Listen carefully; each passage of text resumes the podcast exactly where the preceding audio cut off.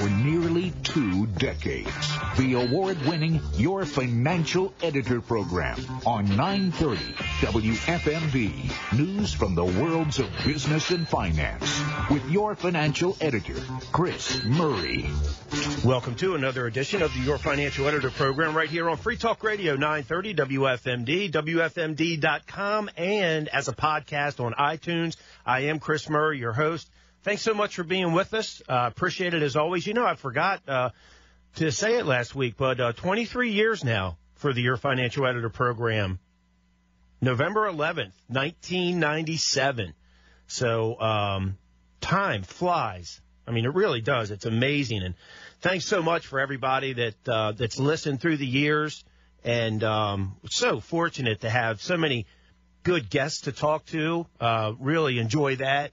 And um, and I think that uh, uh, today you're really going to enjoy my guest. Actually, uh, coming up in just a little bit, he's an expert on the Operation Warp Speed uh, program and the phenomenal accomplishments. And there's, unless you're, you know, well educated on this, um, there are some things that have been happening and are happening and will happen that boggles the mind as far as uh, the the warp speed, literally, that we've seen from um, this response to the virus from once once we really knew about it and the impact and um, just what the administration, uh, private businesses, government uh, agencies, everybody working together, this paramount project, uh, and and again, what's what's been done in such a short period of time. It'll go down, no doubt, in my mind, uh, in the history books as one of the uh, um, biggest accompli- accomplishments of the United States of America. Uh, and like I said, all the other uh, folks and businesses that are associated with it. So we're going to be talking about that in detail. And it's good timing because there's so much misinformation out there and so much fear mongering um, and uh, and and these false narratives. So we'll, um, we'll we'll get you straight on that in just a little bit. First, let's get to uh, some top stories of this past week. And again, I'll um, come around to uh, the virus and, and and some of our response. You know, we spoke last week about Pfizer and BioNTech making that great announcement on the success of uh, the vaccine. This week, more good news. The CEO of Moderna said his company's uh, virus vaccine has demonstrated a quote game changer unquote safety record in ongoing studies along with 94.5% effectiveness in preventing the virus. So he said that uh, people who did get the vaccine did not get any severe disease, which is, of course, a game changer. He said that they're very excited to announce that the vaccine at this first interim analysis of phase three, the real test, has shown that 94.5% efficacy. So if it receives emergency use authorization from the FDA, which they're going for, um, Moderna will work with the FDA and the CDC uh, to get vaccines to high risk individuals first. Just makes total sense, doesn't it? I mean, all the folks that are older, have underlying illnesses or diseases, the frontline workers that need to stay safe and healthy. Um, 20 million doses would be available uh, by the end of the year. He said you can give a prime dose, um, the first dose, to 20 million people. By the time they need their boost in January, they'll have more vaccine made. So um, he described the vaccine as user friendly because it can get it can last six months in just a regular freezer and seven days in a refrigerator. So the one thing that um, that you know the Pfizer BioNTech vaccine found was to be also more than 90% effective in their phase three clinical trials, but they have to store that at like minus 70 degrees. Um, so obviously the the the warehousing of that is going to be more difficult than just a normal freezer and or refrigerator. but it's just great to know that now we've got uh, excellent news from both of those. Something else that happened this week that's just really been a drag on the economy, even before the virus made its way here. It actually started back in March of 2019 um, after two horrific crashes that took 346 souls. Uh, you know, Boeing, they had to ground their 737 MAX jet. And what's been going on is they've been fixing things, testing, retesting. And this week, the Federal Aviation Administration had an official order to release the MAX. So that's a really a big deal because not only was Boeing dealing with this, one of the largest manufacturers, not only in, in America but in the world, dealing with this, but then they had the uh, the virus on top of it, and we know that that's uh, decimated the uh, airline industry. So it was good to know that they can, you know, get back to work here, and that the pilots feel comfortable. They'll be able to reassure passengers there's additional um, pending completion of certain mandatory fixes and additional pilot training requirements. But again, they're they're right at the uh, at the edge of of making this all happen. The problem is going to be, like I mentioned a couple weeks ago, a lot of airline uh, airlines they just they're either postponing the purchase or they're saying I don't even think we want it now. So we're going to have to wait and see how this all plays out for the airlines, and of course, its uh, its repercussions to Boeing. Um, a lot of that is we know that airlines are suffering. All you have to do is look at the TSA screening numbers. It's you know it's it, and, and of course you can look at the flights too, but you really look at the TSA screening numbers when you know how many people are are going through there. You know they were down 90, 95 percent at one point. Um, so if Congress would do the right thing, the House in particular, and I'm not a fan of uh, whatever you call it, stimulus or relief, whatever, but um, there are industries, certain businesses, and individuals that truly, truly do need help. There's no doubt about it. Now, why they can't do a targeted bill for you know, to help these people. It just, I, I, I don't get it. It doesn't make any sense to me. Um, the House, Nancy Pelosi wants to do like 2.2 trillion. Uh, you get back down where the Senate uh, majority uh, leader Mitch McConnell is more around 500 to 800 billion dollars. And again, targeted, not bailout money for poorly run states and cities and payback and pet projects. Uh, so when people talk about people dying and, you know, whose fault it is, just look at that. That's all you have to do. You know, don't spin it. It's really simple. It's targeted relief during a pandemic. So um, we'll have to wait and see what happens there. I got off uh, mark a little bit because that does impact Boeing and the airline industry and all the people that work there. So, and plus people want to travel and feel, you know, safe. And if airlines need extra money to, to make that happen, then, um, I mean, they, they definitely should get it.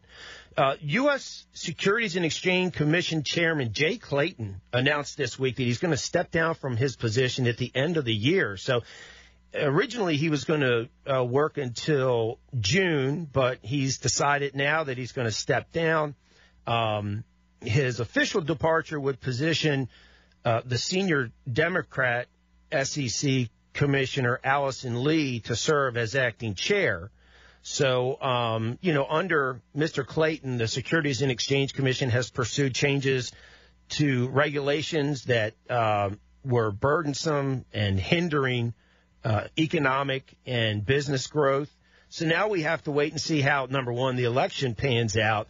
But if you know you do the the Biden Harris thing, um, it's it's really interesting who they would make chairman because Biden versus President Trump in the or during the election, Biden received millions and millions and millions of more dollars from Wall Street than President Trump did. So you have to wonder how much influence those folks are going to have on the SEC and other uh, uh, cabinet positions and appointments. But uh, there's going to be potentially a change there for sure, and we just don't know how it's going to all work out. Senate Republicans this week failed to secure enough votes on Tuesday, I think it was, to advance a confirmation of Judy Shelton. I was speaking about this last week. It was one of the things that the Senate can actually do. There's two vacancies at the Federal Reserve, and they have the opportunity to um, to get these two through uh, the process, the confirmation process, and in place. Um, Judy Shelton, there's a seat uh, on the Federal Reserve Board of Governors. For her, the outcome indicated that Ms. Shelton, who you know what, she's been an outspoken critic of the Federal Reserve Bank. Um, and that has hurt her because then she doesn't get uh, a lot of support from some of the swamp rats that are voting. Um, the the vote was expected to be close to opposition from um, all of the Democrats who don't like her, so none of those were going to vote for her. And then there's a handful of Republicans, the the normal actors, you know, Mitt Romney, Susan Collins, um, you know, coming out saying they weren't going to support uh, Miss Shelton. And then the other unfortunate part was uh, Senator Rick Scott and Senator Chuck Grassley weren't there because they were in quarantine because they both had been exposed uh, or in a situation where they could have been exposed uh, to the virus. So they weren't able to be there. So this isn't over because um, Majority Leader McConnell filed a motion that leaves open the possibility of another vote. So we'll wait and see how that all plays out. Earnings this week, it was just a huge week for um, retailers. The biggies came out and showed us uh, their numbers. Walmart they uh, had great numbers. Their quarterly sales um, rose uh, once again. Comparable sales were up 6.4% in the quarter. It was a third consecutive quarter of strong growth. Um, e-commerce sales jumped 79% and accounted for much of last quarter's gains. So these uh, retailers are really benefiting from utilizing uh, technology.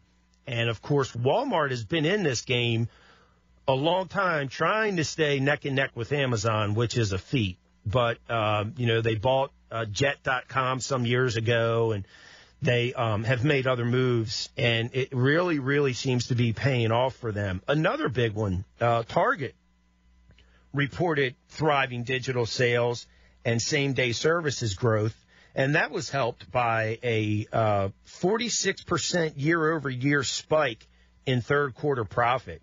Once again, when you look at their digital sales, they were up 155% from a year ago.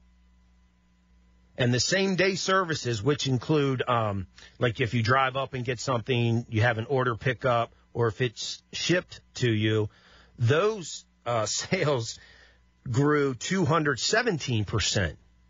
So just some really big moves there. Home Depot, um, another big box store, of course, came out and reported strong sales uh, uh, as far as growth goes in the, the last quarter. The retailer just continues to benefit from people spending more time on home improvement projects. Um, and what was, I thought, good with Home Depot they announced they would permanently raise compensation for frontline workers in a program that's going to cost them about $1 billion a year. So, um, you know, this gets into the, the whole argument uh, who's essential, who's not essential. I mean, why is a big retailer essential and a small retailer isn't. That doesn't make any sense. But anyway, uh, since these people are working, which I would imagine they're very uh, grateful for, they're going to get extra money.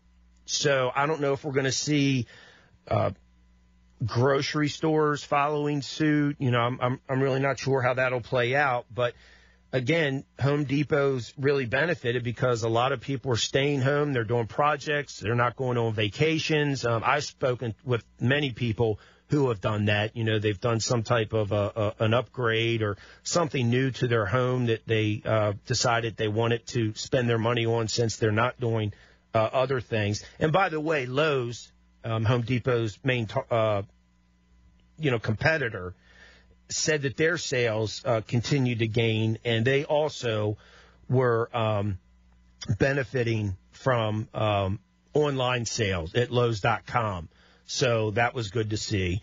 And then you had some other retailers like Kohl's, uh, not so good. Uh, their numbers were a little lower than what was anticipated. But the company said they plan to reinstate the dividend during the first half of 2021 to shareholders. So uh, at the moment, none of the major department store stocks uh, have a dividend yield. So that was really good to hear that things were uh, going pretty well at Kohl's. And then L Brands, which is the parent company of Victoria's Secrets, uh, reported quarterly earnings head and shoulders above what Wall Street uh, was expecting. And that was uh, thanks to a significant improvement for its Victoria's Secret brand. Um, so, you know, the company heads into the Christmas season with well positioned inventory and encouraged by early responses to their merchandise. I heard some conversations about that. You know, some people are saying that um, ladies, because they're not having to dress as formally for work, are buying more casual um, and comfortable clothes from Victoria's Secrets. Um, so that was a, a benefit. You know, some things are really, really bad for certain companies, and others, all of a sudden, you see something like that, and it's, uh, you know, it's amazing. So, um, quick break. When we come back, we'll uh, be jumping into uh, some economic data. I think you'll find that interesting. And right around the corner also is our uh, going to be our discussion, our conversation with an expert on Operation Warp Speed and get down and dirty on all those uh, successes uh, that we've seen so far and what's coming down the uh, down the, the, the, train tracks. Um, also, if you go to MurrayFinancialGroup.com uh, on the homepage, uh, the latest complimentary uh, for you is: Are you paying too much in taxes and retirement. You just click that button. It's a complimentary instant download for you. And um, I hope you find it helpful.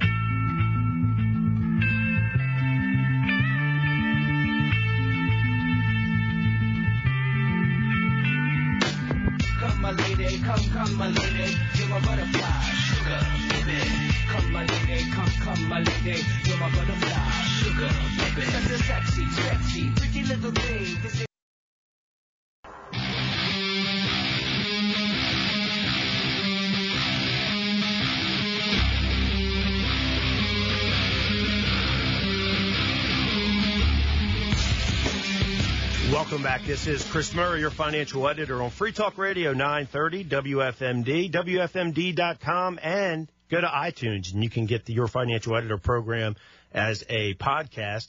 Um, I mentioned at the top of the program, th- if you're just joining us, thanks to everybody. Uh, last uh, week, actually, it was um, a little more than that. It was November the 11th was our 23 year anniversary, and I forgot all about it.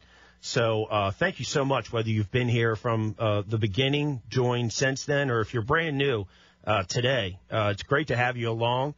Uh, it's been a ton of fun. Uh, I've been able to talk to so many um, neat people. I mean, it's it's really it's really been a great great time. And actually today, you know, I get to talk to an expert on um, health policy that is going to break down for us the um, really the ins and outs of Operation Warp Speed. Um, and that Operation Warp Speed is phenomenal. I myself educated uh, myself on that the last you know couple weeks, and it is uh, you know something you hear about and you get the highlights. I'll tell you what, you get down in the weeds, it's astonishing what's being done. I don't care. You know, people get political and spin it and, and you know, point fingers. All you have to do is go to hhs.gov and read it. And you see all the companies, all the cooperation, all the success, our tax money. Now, that's why you should really care. I mean, you're talking billions and billions and billions of dollars, but what are you going to do, right? I mean, the virus makes its way here. We didn't want anything to do with it. We found out about it late. but reacted in the best way possible. And this is going to go down in history as um, one of the biggest achievements for America ever. So as you see these regional surveys start to drop, uh, it's it's worrisome, and it just it, it's just starting. So not only is it worrisome, but you have to again ask why. What's the you know the real reason that you're seeing this slowing? And is it going to continue? And um, what can be done about it? You know, what's the smart thing? So we'll continue to watch it and and uh, keep you in the know so you're educated on what's going on based on hard data um, and not treated like a mushroom uh, by the TV and the internet. So um, again, go to MurrayFinancialGroup.com. Are you paying too much in taxes in retirement? is the current complimentary uh, download for you. I hope you find it helpful. On the other side of the break, we'll be talking with Ed, an expert in um, in healthcare, and also, I mean, he started writing about Operation Warp Speed months and months and months ago. I think the first one I saw was like in April. So he's going to come on and join us and give us the uh, the lowdown on what really is happening with Operation Warp Speed.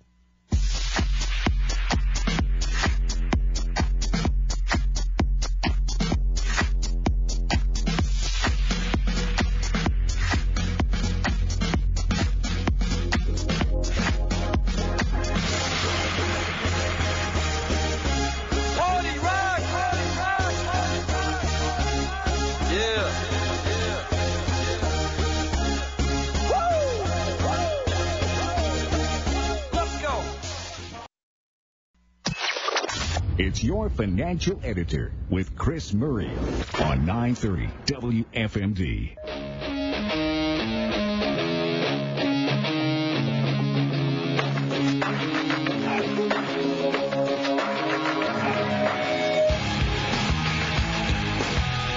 Welcome back. This is Chris Murray, your financial editor on Free Talk Radio 930 WFMD, WFMD.com, and as a podcast on iTunes.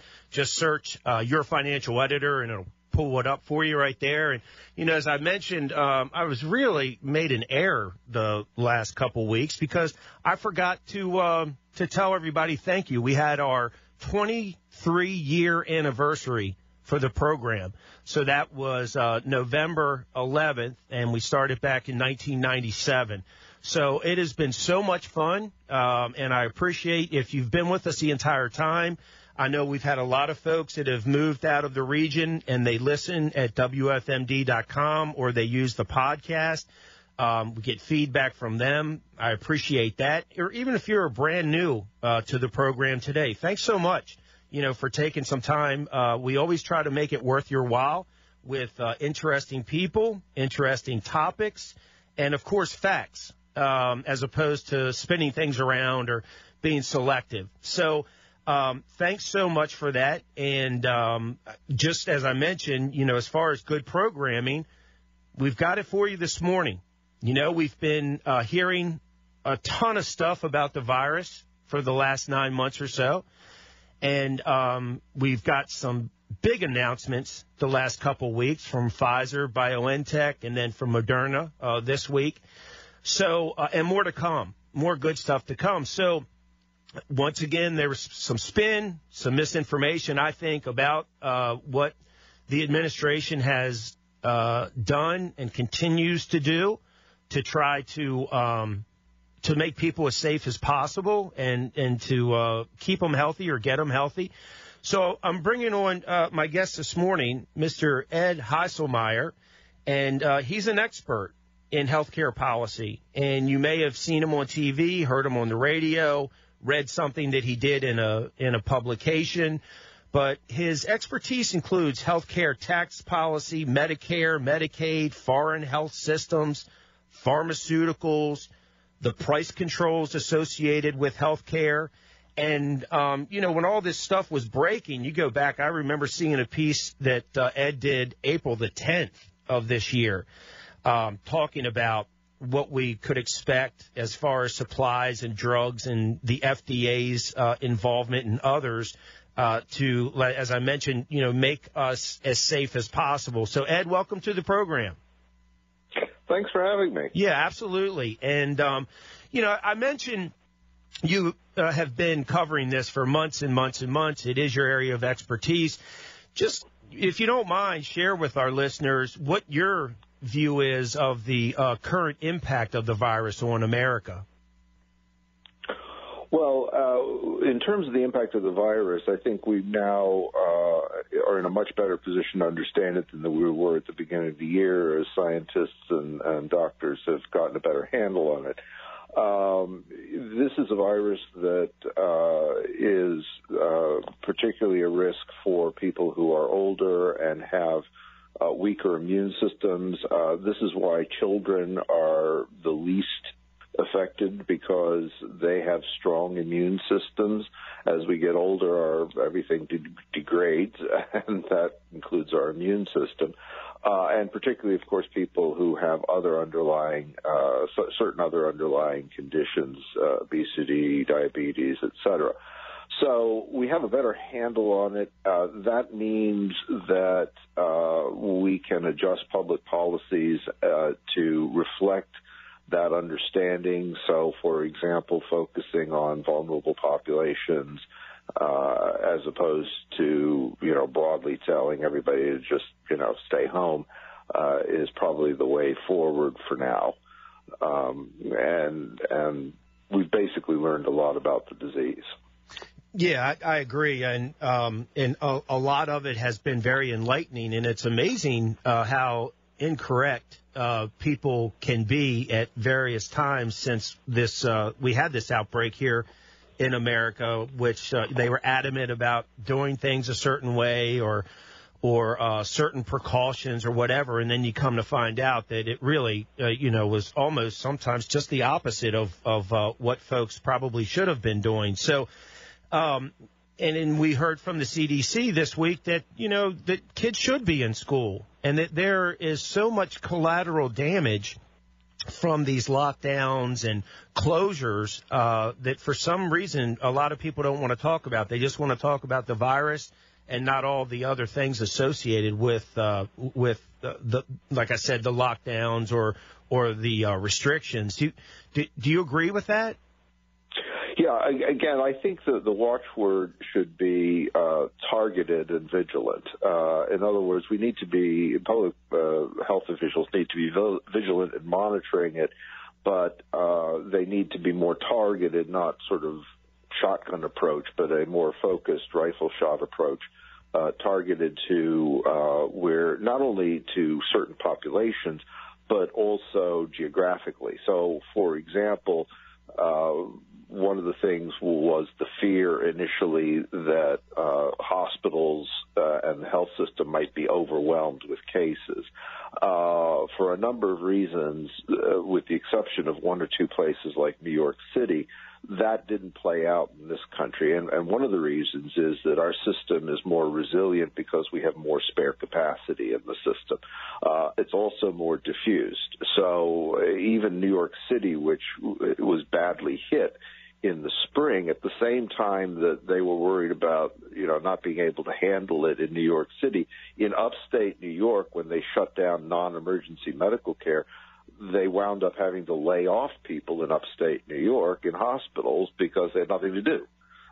So you know that's how localized this is. So that's going forward uh, officials have to be uh, focused on that yeah, I, I, again, I agree uh, with that, and and uh, I think the case in point, even in New York City, when you had the USS Comfort uh, naval ship there, you had uh, Samaritan's Purse that um, had set up all of the hospital area in Central Park.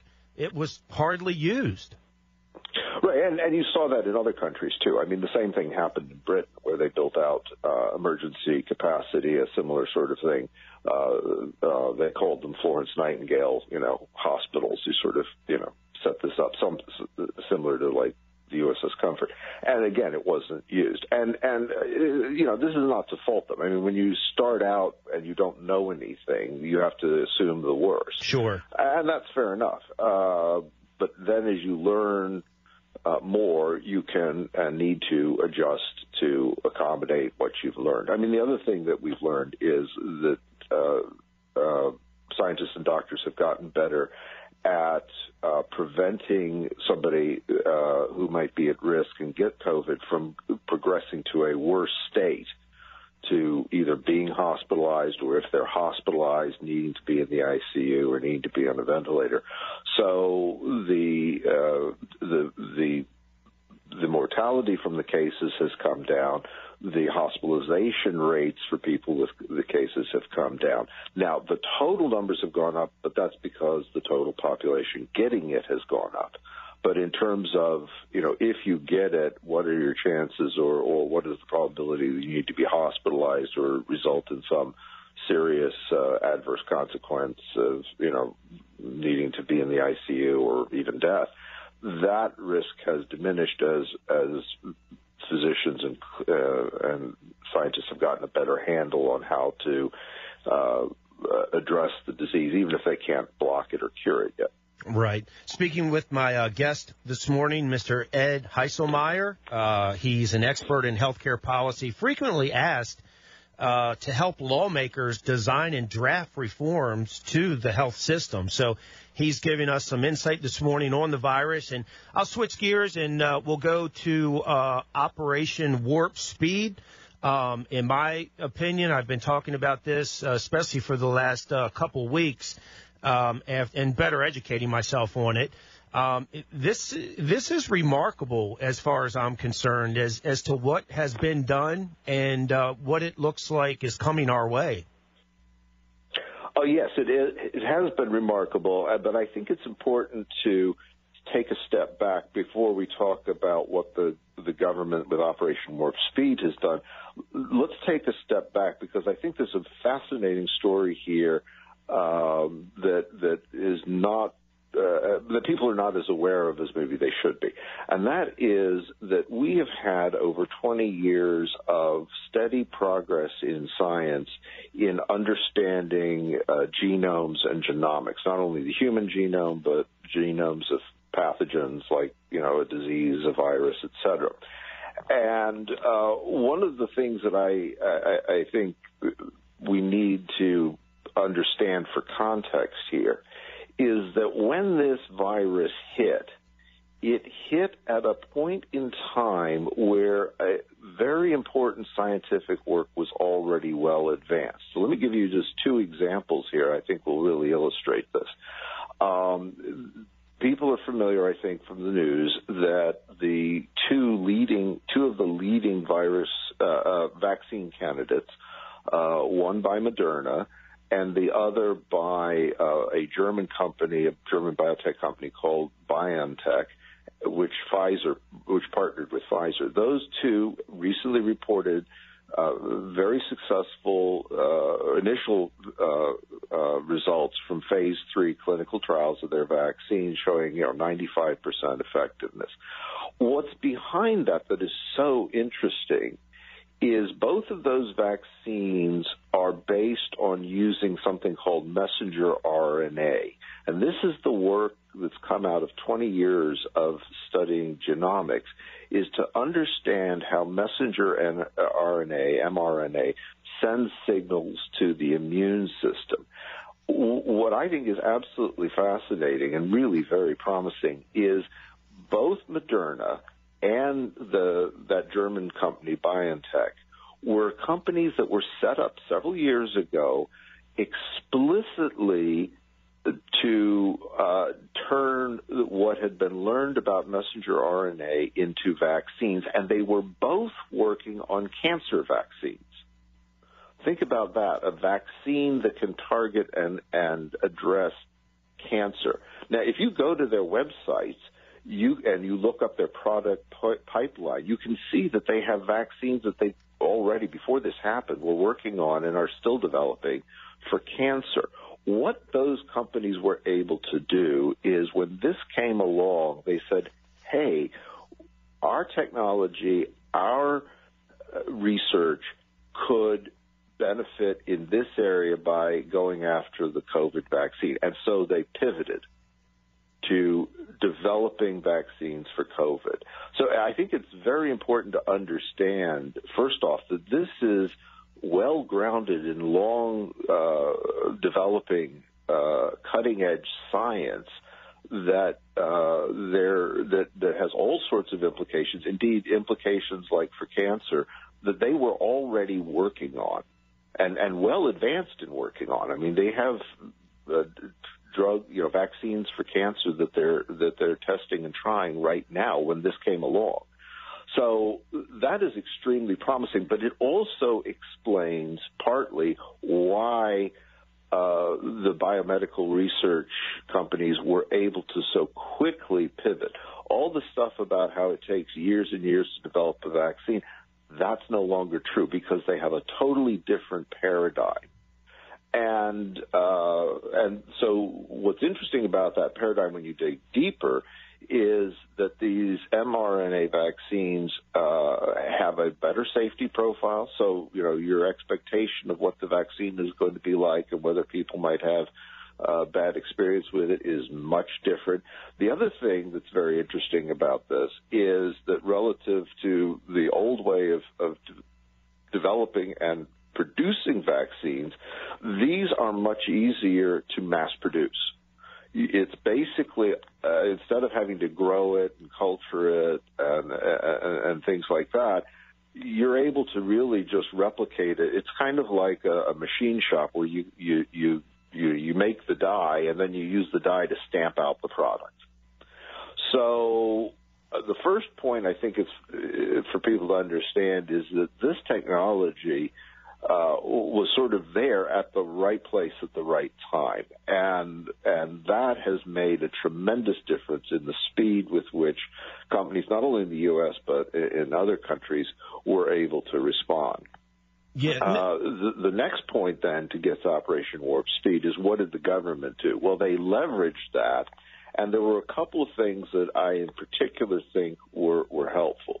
One was to uh, shift the regulatory process to an even more collaborative stance. The FDA has always been fairly collaborative. In other words, uh, if you want to do trials to test a vaccine, you know, rather than come up with something and hope it flies with FDA, you go to FDA first and say, look, let's let's sit down and, and map out what it is that we need to show you and how we're going to go about doing it so that we're all on the same page before we even start. Well, that's a, a fairly common practice, but they really uh, FDA really leaned forward, reached out to the companies to help them do that. So that saves a lot of time if if you're not kind of guessing, am I doing the right thing for the regulators, but you're actually designing the trials and and the and the data that they need from the start to be compatible. The other thing was that they parallel processed a lot. Uh, in other words, let's not wait for one thing to be completed before we move to the next let's start working on the next one while we're still trying to do the first. Now, that has higher costs, but that was where the government, I think, made a good move and stepped in, and I wrote about this, which is they said, fine, if this looks promising, we will pre-order it. In other words, we won't wait for you to get approval. We will put in an order first, and we, the government, will, the taxpayer, will take some of the financial risk that maybe it doesn't pan out. Yeah, and that, okay, that gets us rather, back we would like rather have five or ten than one or two, and waste a bit on a few that don't pan out. Yeah, and that gets back to uh, our odds of something working. To Pfizer with the 1.95 billion dollars, as you said, in taxpayer money as a pre-order for, I think it was, and you would know, probably like 100 million doses. Yeah, no, that that actually, when you do the math, it works out to about nineteen dollars a dose. Yeah, and then the other thing. Uh, I mean, one point nine billion sounds like a lot, but it was a hundred million doses, and then it's got an option to buy more. So you see, a Pfizer and and BioNTech, they know that, hey, I've got that order now. It's like any other business. If you've got a big order, even if you haven't gotten paid yet, you can now say, right, I'm going to expand the plant. I'm going to buy a new plant, whatever. Yeah, and, that order. And on top of that, you know, we had uh, BioNTech get $443 million from the German government, which is good because that's where they're based. So that on top of uh, the uh, the Pfizer side, it was just a tremendous uh, partnership with it seems like tremendous results that are going to keep a lot of people healthy and and that's exactly what we were we were shooting for. So I'm going to squeeze a quick break in here and then um, on the other side we'll finish up the conversation, dive a little bit deeper into Operation Warp Speed. Who who other than the the few companies we've talked about, who else is involved, that type of thing. And um, Ed Haislmaier uh, will be with us for that to continue to to enlighten us. Um, I mean, that stuff about the cancer vaccines. Look, folks, if that didn't make your day, I don't know what would. I mean, just the advancements we've made are phenomenal. Stay tuned. I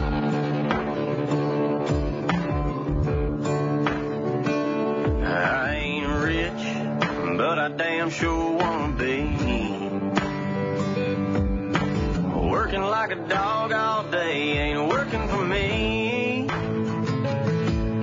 wish I had a rich uncle that'd kick the bucket. And I was sitting on a pile like a Warren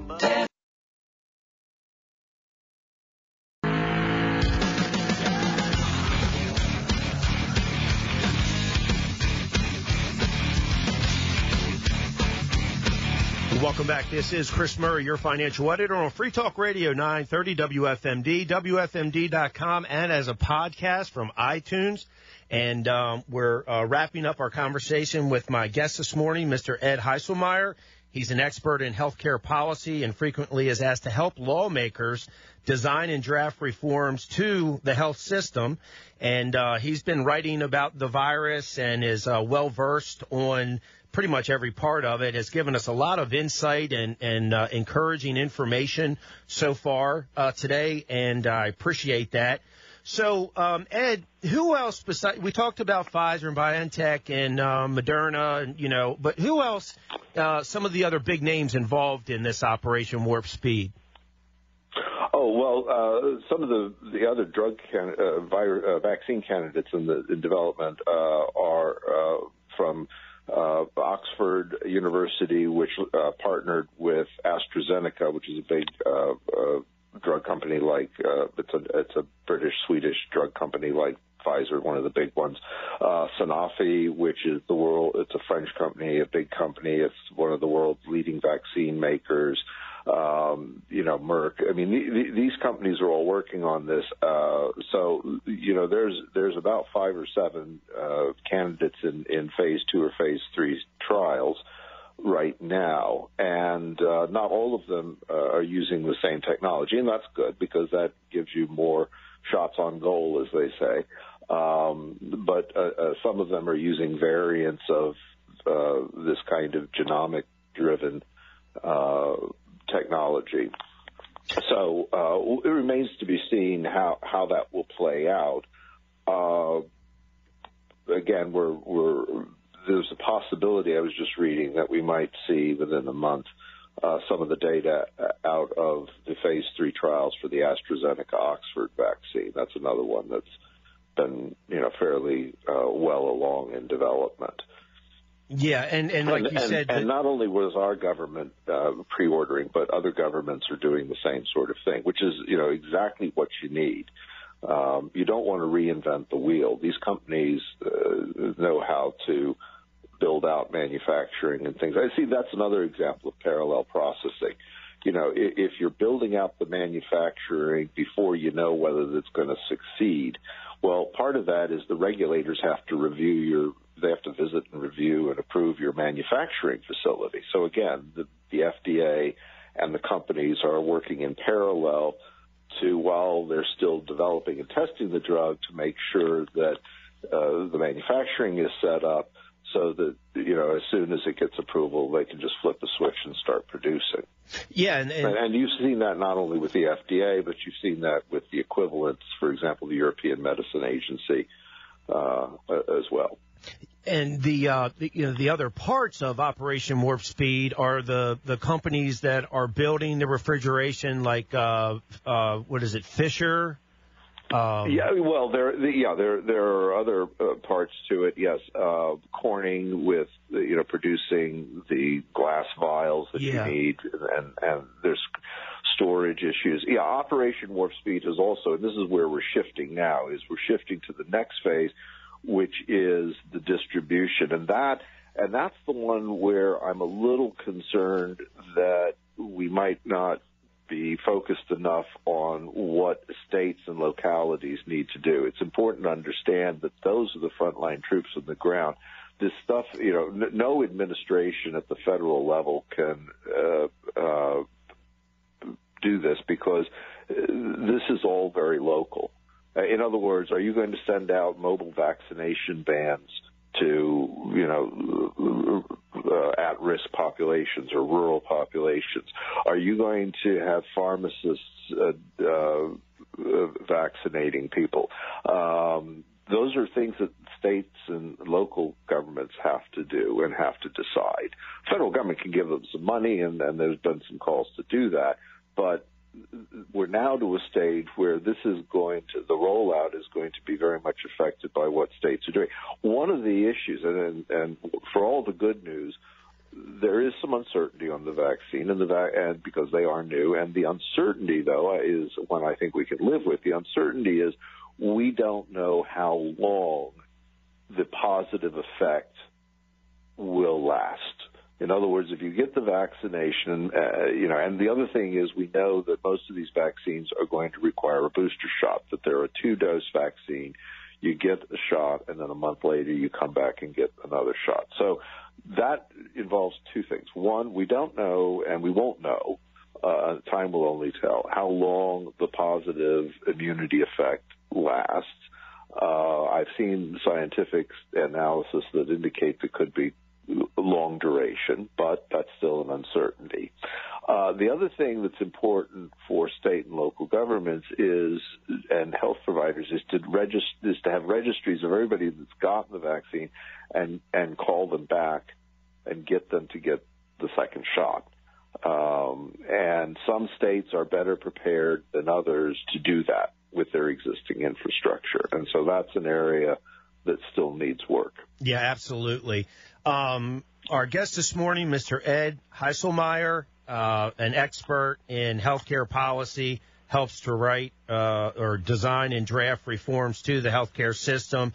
Um, you can you, have probably seen him on TV, heard him on the radio, uh, seen some of his writings. Actually, Ed, if someone wanted to read uh, your uh, what you've penned, uh, what's the easiest way for them to do that? Most of what I publish is, even if it's an outside, is is posted on uh, the Heritage Foundation website, my uh, my uh, uh, think tank, the Heritage Foundation, where I work. Uh, you can go there, heritage.org. Uh, you can look me up uh, under you know the list of experts, or you can look it up by issues and see what I and my colleagues, because I, I, I'm by no means the only one doing this. So sure. if you were to look up healthcare reform or public health, is the key. You know, there's a menu of healthcare, and then underneath it, you know, Medicare, Medicaid, public health. Uh, you can see what my colleagues, for example, my colleagues have done some great work on things like the the response in telemedicine to the pandemic, which is another very positive thing that's come out of this. Uh, some work on testing, which has been problematic, and how to deal with that and fix that. Uh, so there's a whole bunch of stuff. So you can go to heritage.org uh, and, and look at our healthcare publications. And it's not just our papers. It's they usually post things like if we write an op-ed somewhere, it usually gets posted on there as well. Excellent. Thank you so much for your time, uh, taking time to uh, to be with us. I know you have a busy schedule. It was a ton of information condensed in a fairly short period of time, but I really think it gave all of our listeners, uh, you know, a lot to uh, think about, and I'm sure they learned a lot. So uh, enjoy your weekend, and again, thank you so much, Ed. Okay, well, thank you. Absolutely. Uh, that does it for us. Uh, unfortunately, out of time. Uh, I hope you found it as interesting and enlightening, and like I used the word earlier, exciting about the the cancer and other diseases uh, and illnesses, the vaccines, and uh, we've been talking about that for a long time. What used to be a death sentence is uh, now maybe a manageable type of illness or disease. So you can check L, excuse me, Ed Haislmaier's information out. Um, the other thing I just want to say, if you really want to know what Operation Warp Speed is about, go to hhs.gov and read. And you know what? Learn how your money's been spent because it's been a lot of it that's uh, that's gone out the door, which is great because it's proving to be uh, very, very beneficial. Ed talked about Corning, for example, right? And they're making the vials. We as taxpayers gave them $204 million on June 11th to make sure that that was going to happen. That's how far ahead this Operation Warp Speed was. So now the vials are ready. And they can do, uh, like, I think it's 164 million of those Valor glass vials per year if needed. This is incredible. So uh, check it out, hhs.gov, and uh, get your learn on. Impress some people at your uh, party or your virtual meeting or whatever it is that you're doing. And um, that does it for us. Oh, you can go to murrayfinancialgroup.com, the latest complimentary download. Are you paying too much in taxes in retirement?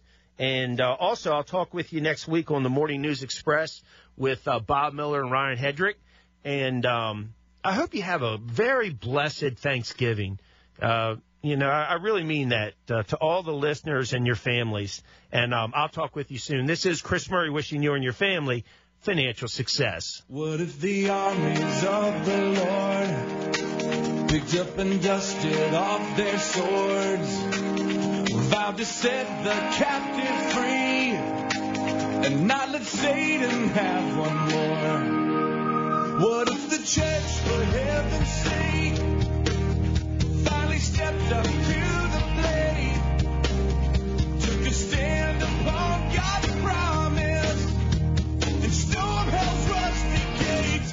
if his people prayed? Past editions of this program are available in the audio vault at WFMD.com. News Radio 930. WFMD Frederick. A connoisseur media radio station. 7 o'clock.